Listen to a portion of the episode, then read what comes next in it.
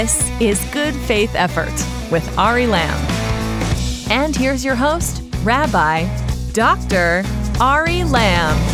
Hello, hello, and welcome to Good Faith Effort, the world's most dangerous Bible podcast, the podcast where we show you how the values and ideas of the Bible can illuminate the most important conversations in society, from politics to pop culture and beyond. And today, Good Faith fam, we are bringing back one of my favorite guests ever. He's the president of the National Hispanic Christian Leadership Conference, number one New York Times bestselling author, amazing friend of the pod, one of the most important faith leaders in the country today. He's Pastor Sam Rodriguez, and we're going to talk about perseverance. So let me set the stage. I want to tackle one of the strangest, most mysterious, and, and ultimately most inspiring stories in the Bible and maybe in world literature. It's in Genesis 32 and it's Jacob preparing to confront his terrifying older brother Esau for the first time in years. And it's the night before the fateful meeting, and Jacob is sitting there alone when all of a sudden a mysterious figure appears and he attacks Jacob. And Jacob finds himself in a supernatural fight for his life, and he actually sustains an injury that would leave him with a limp for the rest of his life. But eventually, Jacob triumphs, and he asks this mysterious figure, an angel perhaps, for a blessing. And in a reply that would echo across the generations, this figure, this angel, replies by telling Jacob that from now on he'd be known not merely as Jacob, but by the name Israel. And it's at that point that the story ends with the words in Hebrew, Vayivarech Oto Sham, which means, and he blessed him there. Now, you all may have noticed that those words are technically ambiguous, right? Who blessed whom? The answer, of course, seems pretty obvious. I mean, didn't the verse just tell us that the attacking angel blessed Jacob? And that's basically how every single commentator for literally thousands of years until today has understood the verse, right? Simple enough. Well, not exactly, because there is one exception. There's this ancient Jewish biblical commentary. It's a thousand years old. It's called Midrash Sechel Tov that actually interprets the verse to mean that somehow, for some reason, just before the angel departed, it was Jacob who gave a blessing to the angel. What? Uh, why? Like, why on earth would Jacob bless the angel? Now, you might say, well, the angel represented all the grief, the tragedy, the challenges in Jacob's life, and Jacob was teaching us that really those things were good and isn't suffering all from God, so shouldn't we be happy about suffering? But aside from that being bad theology, we shouldn't fetishize suffering. It's also a bad reading of the text, because if that's what the Bible had meant, it would have said something like, and Jacob thanked the angel there, or Jacob praised him there, but it doesn't it says that Jacob blessed the angel. So, what does that mean? And I think, and when it happens, it's okay to feel frustrated or upset or even angry because suffering is, is so often out of our hands. And so it's very natural, it's deeply human to react that way when things feel out of control. Is control? to suffering, in response to suffering, in response to challenges right? Perhaps we can't know why suffering happens, but we can choose what we do about it. And that's why Jacob blesses the angel. He blesses his challenge because the act of blessing reflects a decision on our part. It's a decision to look at a part of life, whether it's the food we eat or an experience we have, and make a judgment about how to respond to it. The act of blessing reflects choice. And in that respect, it's much more powerful than just gratitude, because in the end, even animals express gratitude, but only human beings can offer a blessing. So Jacob looks at the challenges in his life and says, I can't control when or why you appear, and I don't have to give thanks for you, but I can control how I respond to you. And now, given the exhausting two years that we've just had with so much suffering, loneliness, social conflict, it can be tempting to just give in, to throw up our hands, surrender to the darkness. But is there a way instead to learn the lesson of Jacob, to bless our challenges, to persevere? And so, to unpack all of this, this crucial matter, I brought on one of the country's most important faith leaders, someone who's given a great deal of thought to this question, especially in his new book called Persevere with Power. He's the president of the National Hispanic Christian Leadership Conference, number one New York Times bestselling author, friend of the pod. He's Pastor Sam Rodriguez. Pastor, thanks so much for being here. My friend, thank you for having me. Thank you. So I've had a chance to read the book, and everyone should pre order now. It's fantastic. One of the major themes of the book, and really the way the book is structured, is around the biblical stories of Elijah and Elisha. So why those two? Why did why were those two so resonant for you at a moment like this? Oh, it speaks to me our current cultural, social, political, generational landscape We are officially living in what now has been deemed as a cuckoo for Cocoa Puff moment. and because we're living in this cuckoo for Cocoa Puff moment, I looked at a narrative in scripture that really encapsulates even our response Elijah and Elisha. We find Elisha in 1 Kings 19 19, literally pushing a plow, pushing a plow. There's no dialogue. As a movie producer, I want to capture this in a 21st century setting because it's just so it's just powerful. Elisha's pushing a plow. Elijah, the iconic rock star prophet. You know that Elisha and Moses, of course, the two most highly recognized prophets in the Old Testament, of course, he comes along, no dialogue, takes his prophetic mantle, places it on Elisha, and like a boss with swag, walks away. mic drop. I mean, right there, mic drop. Not even one bit of conversation. So I use that as the meta narrative for the entire book. And I speak to the idea of the plow pusher. If you're a plow pusher in life, if you know what it is to push the plow in your family, your home, your marriage, your calling, your career, your community, your generation, your nation for that matter, if you know what it is to push life's proverbial plow on good days and bad days, sunny days and rainy days, on days when everyone loves you and on days where you can't even stand yourself, then there is without a doubt, biblically substantiated, a mantle of promotion coming your way. So it's the plow pusher. The plow of perseverance will lead to the mantle of promotion. That's not hype. It's not exuberance. It's not some sort of positive confession rhetoric to somehow stimulate your emotions to keep on going. It's just inevitable in scripture. It's theologically sound from Genesis to Revelation that plow will lead to a mantle of promotion with the caveat, both in the Psalms and in the New Testament, in Galatians 6 9, Paul writing, as long as you don't give up. That's what motivated me to drive the book to every single plow pusher out there in the past two years. One of the things that actually the whole book made me think of it, in particular, when you talk about that motif and that moment of transition between Elijah and Elisha, what it really made me think about was sort of a particularly powerful form of Jewish thought, which is Hasidic thought. So people are familiar with sort of the Hasidic movement today. Where it really generates is in this kind of moment, sort of the 17th, 18th centuries, where Jewish culture, in many ways, and in many positive ways, had become like sort of very elite focused. Like you had to study Torah at the highest possible level in order to be worth anything. And there's something truly positive about that. And it, and it persists to this day in really wonderful ways. And I actually feel that very strongly. What Hasidic thought comes along and does is sort of like in the backwaters of Poland and eventually parts of Lithuania, Hungary, is it finds normal people, plow pushers. It finds water carriers, it finds woodcutters, peddlers, tailors, shoemakers, and says, you actually can make a difference. You can sanctify the world that you're in. Beautiful. And I feel like we're in this culture now where whether you're on the right or the left, like in many ways, sort of like the increasingly dizzying and Byzantine vocabulary of wokeness, for example, in elite spaces and college campuses, like you have to have a graduate degree to even begin a sentence. And I feel like we're at this space where it's kind of like a moment of truth for American society. Like, who is going to take the reins of the future? Does your book, when it talks about plow pushers, in addition to just the metaphor of, of pushing a plow, does it speak to that idea that, you know, you matter at this moment? It speaks to you matter on steroids. It speaks to you matter on the idea that regardless of where you're from, regardless of your pedigree, your social academic background, the educational acuity or acumen, uh, the cognitive bandwidth that you inherited, whatever it may be, there is this encounter that will enable you to emerge with this mantle of promotion. I have this crazy dream, and it's contextualized again, it's all context. What if we come around the understanding that, spiritually speaking, of course, but what if we are cognizant of the fact that just like the time of Elijah and Elisha, we're combating the spirit of Jezebel to a great degree? the quintessential cancel culture spirit, Jezebel. Boy, would she ever cancel you. She killed every prophetic voice, right? She was out there killing anyone who was committed to any vestige of truth. You spoke truth. You spoke against the institutionalized, endorsed ideology of Baal. You're gone. And she only tolerated those that would be silent.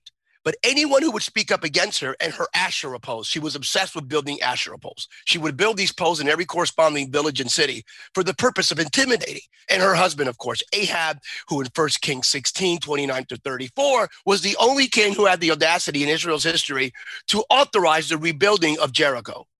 Who does that? No one. Ahab, Joshua's quote unquote blessed curse in Joshua chapter six. anyone who dares to rebuild these walls, their children will suffer the consequences, right? This man, no other king had the audacity. They understood Joshua's declaration. But this man said, Hey, Joshua, forget about it. And he authorizes the rebuilding. Ahab, Jezebel, Ari, we're living in times just like the days of Jezebel and Ahab. We're living in times where anyone who dares to speak truth to power, be it about faith, spirituality, I would even argue, be it about science, human physiology, mathematics, if you dare to speak truth, there's a good possibility you will be canceled. That the Jezebelian spirit will once again emerge and, speaking in a crude way, decapitate your ability, take away your ability from speaking truth to power. Hence, this book is for the activation of the Elijah and Elishas of the 21st century. Can we see a generation rise up that will dare confront Jezebel and say, hold on a second. No, no, no. You're not going to silence us. And that's what this book's all about. If you've been pushing the plow, then I want to speak to every cultural architect, societal reformer, to every innovator, creative person, to, to every mom and dad, every entrepreneur, every student, every single person who says, there's a reason why I've been pushing the plow. I get this. Again, if you've never pushed life's plow, don't expect to carry a mantle of promotion. The mantle of promotion is for the plow pusher. So if you don't know what it is to persevere in the most egregious of circumstances, this may, may or not well be for you. But if you know what it is to keep on pushing on the worst of days, in the worst of circumstances, then I need you to get ready because without a doubt, you're on this planet for a purpose and it's not to occupy space or just order every week from Amazon Prime. Your point about Jericho is so important. One of the things that occurred to me as I was reading the way that you kind of apply Ahab and Jezebel to the contemporary social moment, right and left. I mean, this is like a this is sort of a much more systemic problem that we're dealing with. One of the things that occurred to me is that if you kind of take the internal political logic of what was happening in the era of First Kings and days of Ahab and Jezebel. I mean, this was like the best moment you could imagine for the for the ancient Israelites. I mean, it was a union, an economic union of the northern Israelite kingdom and Sidon, right? And sort of like the genius of the Israelites with the entrepreneurship of the Phoenicians. I mean, this is an incredible moment. And Ahab is so powerful, and Jezebel has brought, as you were pointing out, all these Asherah poles to towns and villages across the countryside. People have bread and circuses as much as they want. And Elijah is kind of like this killjoy. I mean, and by the way, rebuilding Jericho. I mean, think about it. Like you're taking this empty plot of land and you're developing it. What could be wrong? And Elijah and Elisha are coming along and saying not that development is bad, not that growth is bad. On the contrary, I mean, the entire thrust of the Bible is that we move from a garden at one end of the Bible to a city at the other end of the Bible. That's the thrust. But what Elijah and Elisha are saying is we have to remember the story that we're telling, the intergenerational story that we're telling. Sure, maybe right now, like in a snapshot in time, is a good moment.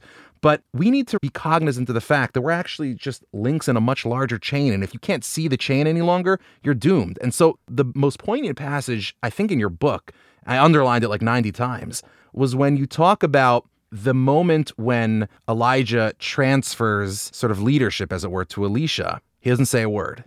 He takes off his mantle and he puts it on him. And then when Elijah leaves, when Elijah's sort of taken up to heaven in a whirlwind, we don't hear any parting words between the two of them.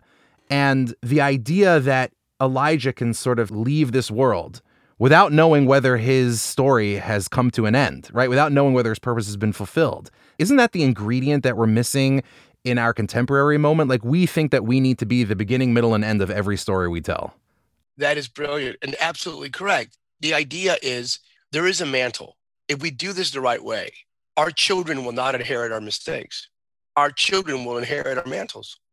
There it is. It's about a multi generational transference of a faith legacy, not just of a faith legacy, of a values legacy, of this amazing ethos that has emerged throughout the course of history for the purpose of advancing humanity. This right here is what's in peril. What are we going to transfer over to the next? All right, there, there are a couple of elements to unpack in what you just laid out and what you cross referenced to the book. The idea that he was pushing the plow, the mantle falls upon him, and then he walks with him. Elisha then pursues Elijah to Gilgal. The first stop is Gilgal, the place where the first altar was built. I mean, who does that? The altar was specific for a purpose for every generation to know, to be cognizant of the fact that the same God who made a way before will always make a way. Wow. And then they go to Bethel.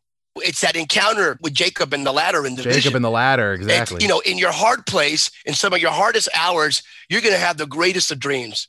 And and you always should be driven by that dream and that vision. And then they go to, to Jericho, of course, reminding you that our children will walk upon the ruins of what we bring down in our generation. Your children and your children's children will inevitably walk upon the ruins of what you have the audacity, the faith, the wherewithal, the fortitude to bring down in your generation, what you're willing to confront and bring down. And then, of course, Jordan, which is the great waymaker moment, right? Here's Jordan. Here's how we got here. This was the last thing we had to cross. And here it is. Let me do it again. Boom. And God makes a way. So I love that. It all has a strong metaphorical, prophetic, long life, generational element to it.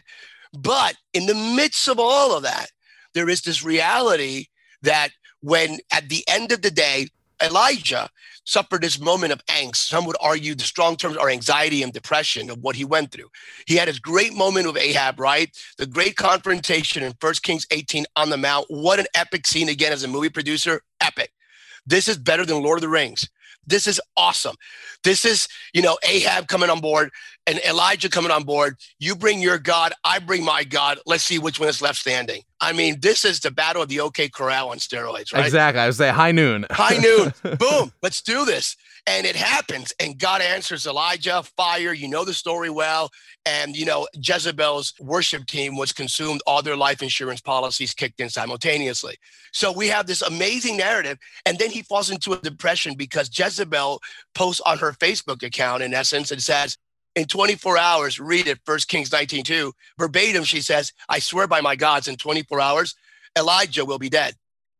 Elijah hears this, freaks out, panic mode, goes into a literally a cave in anxiety and depression, right? The great story here is this, which I love, is that 24 hours passed and Elijah did not die. And the way that, that Jezebel expressed it, the way that I phrase it in the book, she prophelied.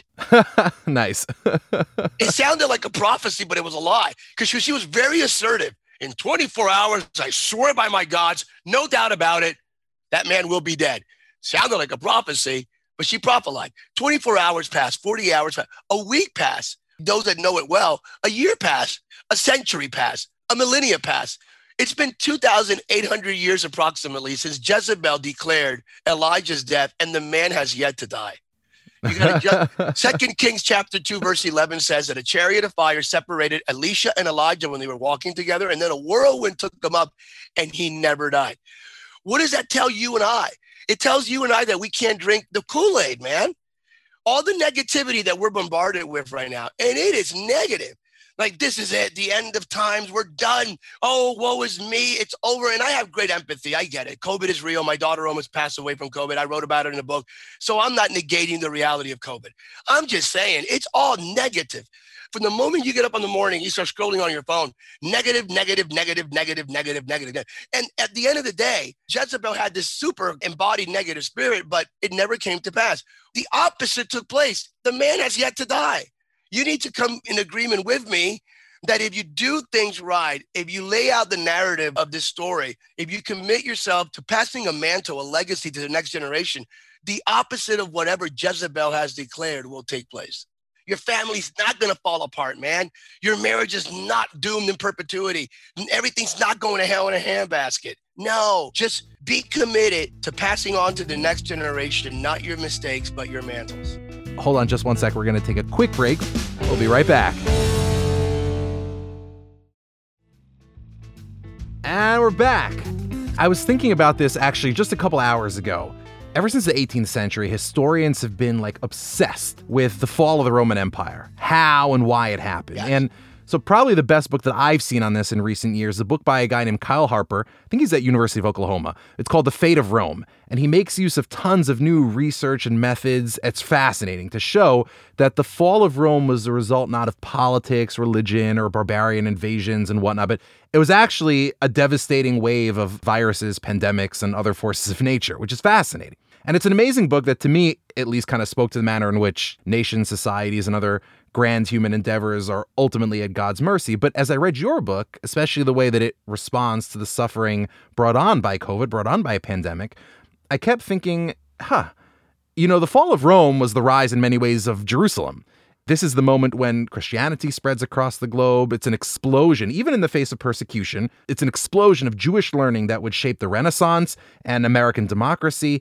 And so, is right now, at the same time that we're wrestling with terrible suffering and trying to claw our way out of it as best as we can.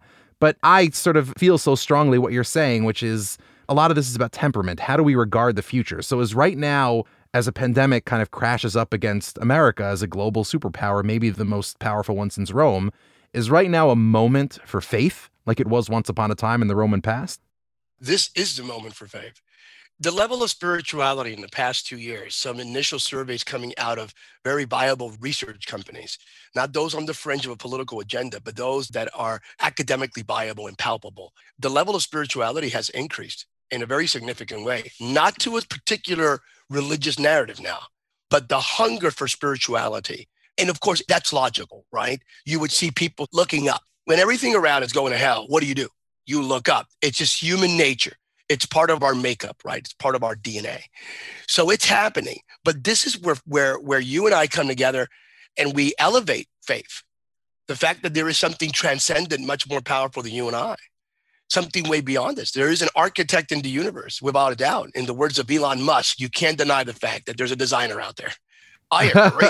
and, and he would know as a pretty good designer Absolutely. himself. said, yeah, they asked him, you know, so do you believe? He goes, if you want to call it God, whatever you want, I can't deny the fact there is a designer, an architect out there. The universe was designed. This is not by chance.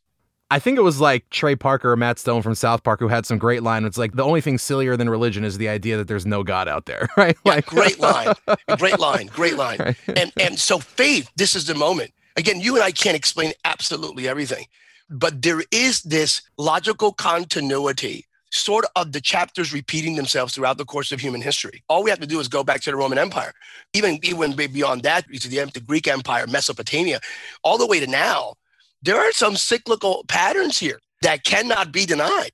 And I do believe we're in one of them right now, currently. Hence, the idea here is that we're driven. Why should we persevere? When your integrity is more important than your influence, I do believe nothing can stop you. I think we have some drivers. So when your hunger for righteousness is greater than your fear of criticism, nothing can stop you. And to a great degree, when your praise is louder than your pain, nothing can stop you. So it's doable. I love it. And and and I, I'll tell you that actually gets me thinking. Just in terms of stories and stories of faith, one of the things that I was most excited to see in your book and would have most prompted a high five was you're a big sci-fi fan, which I did not know, which is awesome. I wish I'd known that the last time we spoke. so let's start there. Why has Dune been such a phenomenon? Oh boy, and I'm talking about it's the it right now.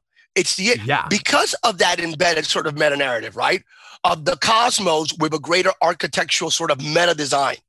So Dune has this super cosmic transcendent element with an overcoming component. Of course, the sci-fi is brilliant, the cinematography is on point. You name it, the narrative, the emerging characters, these guys are all going to be like, you know, A-listers at the end of the day. Just brilliant. And everyone's coming around it. Now, I'm old enough to know when I was a kid, kid, and I mean a kid the original Dune, right?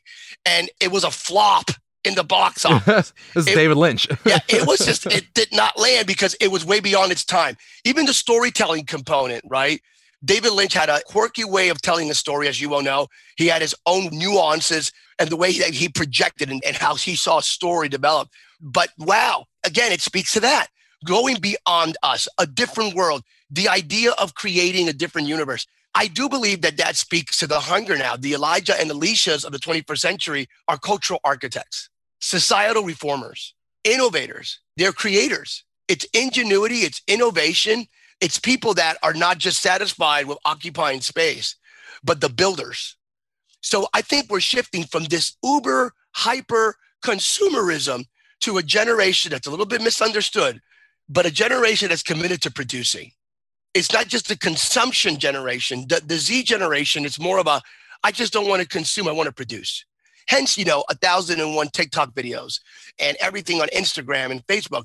Produce, produce, produce, produce, produce, produce. And if we channel this the right way and we create some wonderful, not not rails of limitation, but security rails so they won't fall, and they're able to live out their God ordained destinies, the next generation, without a doubt, maybe I'm the only one saying this, next generation is going to do greater things. And I do believe they're going to do phenomenal things. So I don't drink the whole. I whole so agree. Am I right? I so agree. And actually, it speaks to something that I care about very, very deeply these days. And I've spoken about it on, on this podcast and other podcasts.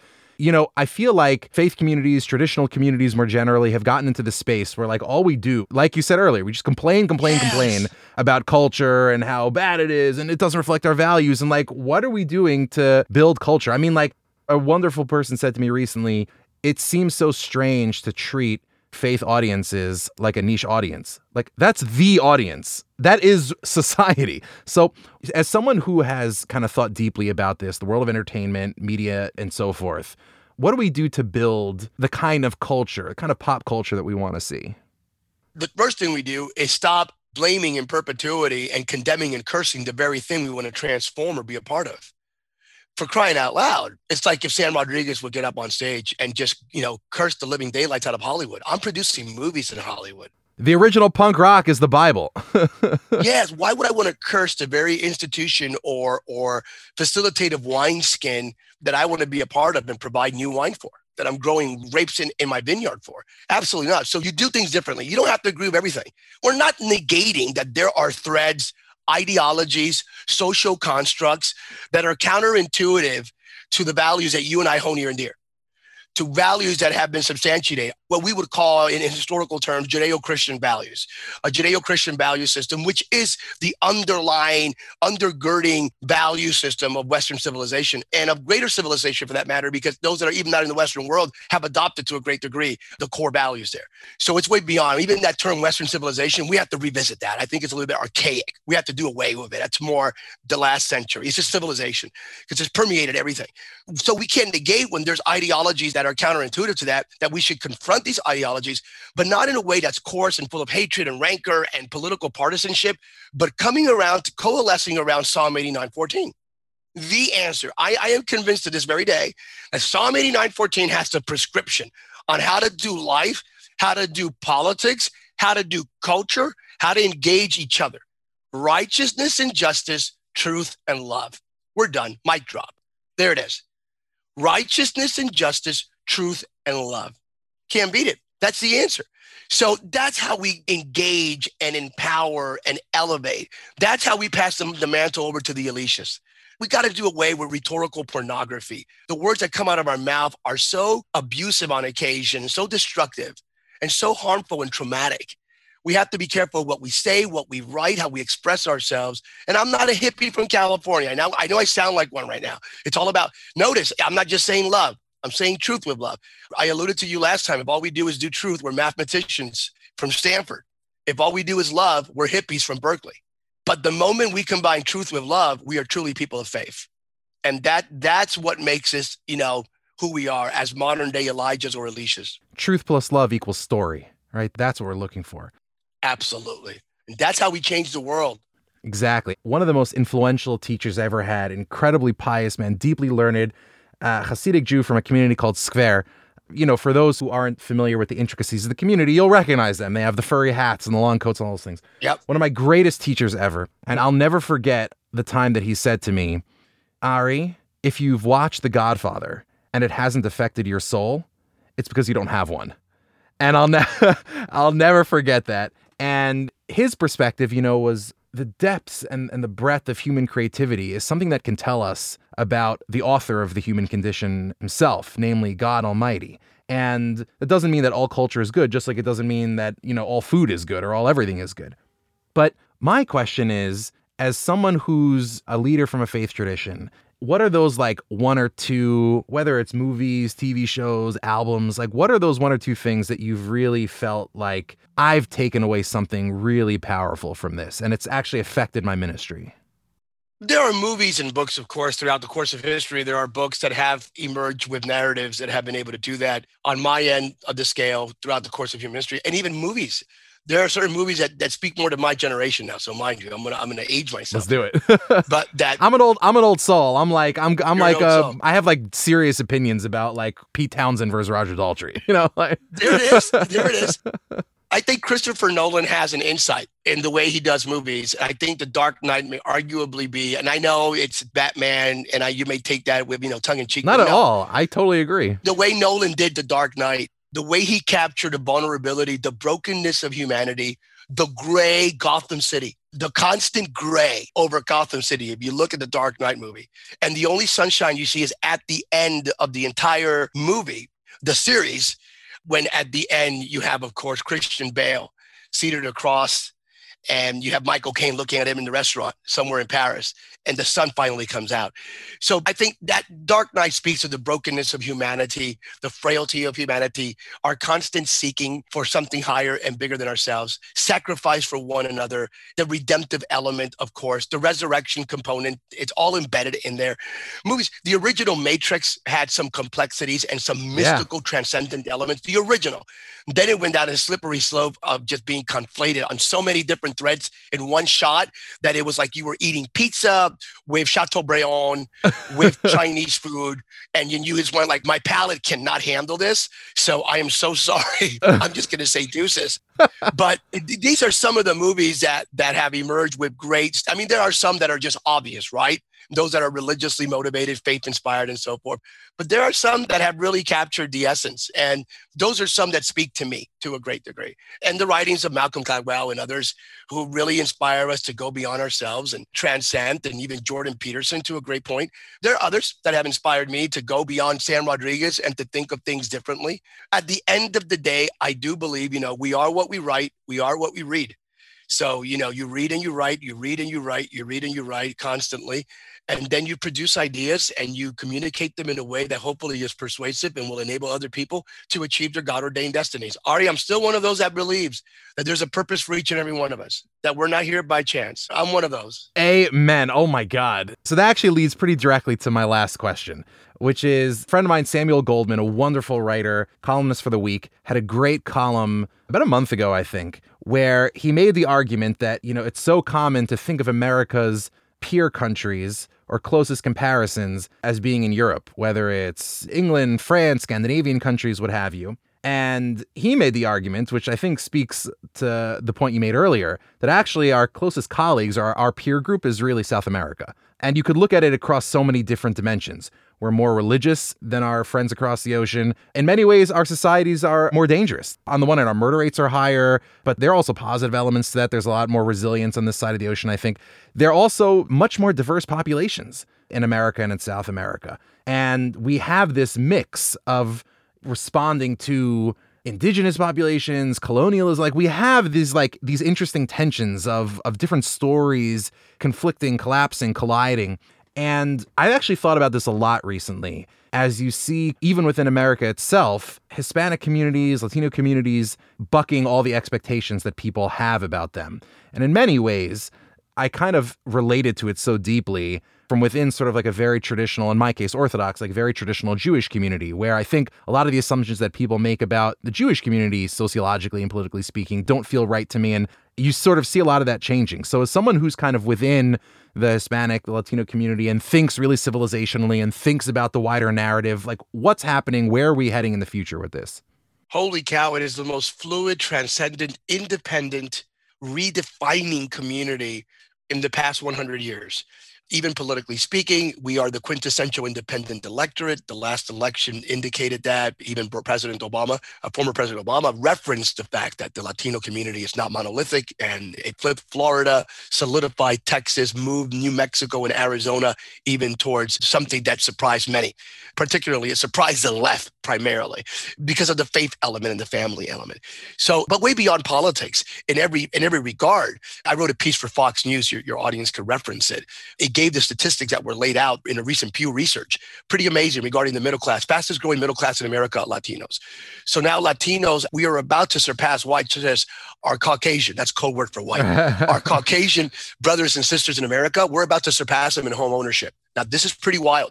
Latinos are going to, on a percentage perspective, will have a higher percentage of home ownership than whites in America. Think about that. The college graduation rate, Latinos are beyond right now white as it pertains in the last three years mm. in percentage of, of grad. in every single metric from home ownership to graduation from college, university, across the board. The median income has increased, blew up, you name it. So, surprise, surprise. And again, you can't put this community in one little silo and say it's a voting block for this party or they believe this. No, it's just this amazing, thriving, fluid, independent that surprises the living daylights out of everyone. There are some common factors about faith, a commitment to familia. So very few Latinos you would see their parents, and not that it's bad, but you would see that you would not see their parents unless worst case scenario in, in a nursing home. Because Latinos have this thing of, you know, my mom, my grandmother, my great grandmother. They I so relate to this. you know, so I'm, I'm, sorry. It's just that that familia component, yeah. that multi generational element that we referenced in the beginning of our conversation. So yeah, I am blessed to be part of this community. I'm blessed to be an American of Latino descent. But it's a wonderful community that I do believe will emerge as the cultural architects in America in the 21st century. Amen. Pastor Sam, thank you so much for being with us. Thank you for having me, my friend. Shalom, mi amigo. Shalom. Ah, I love it.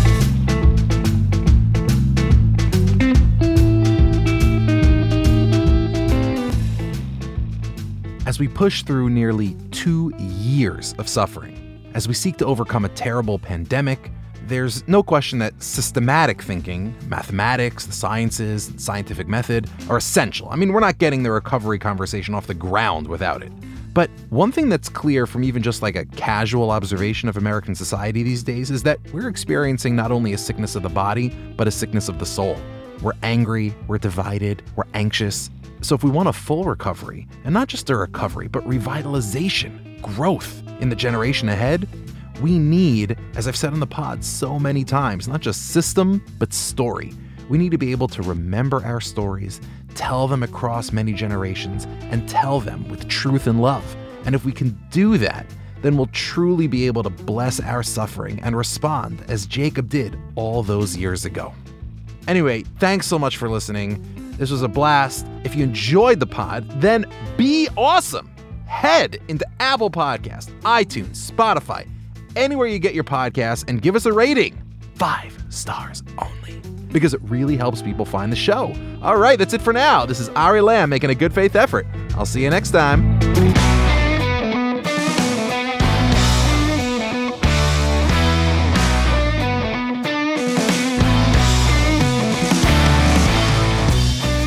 Faith Effort was created and written by Ari Lamm.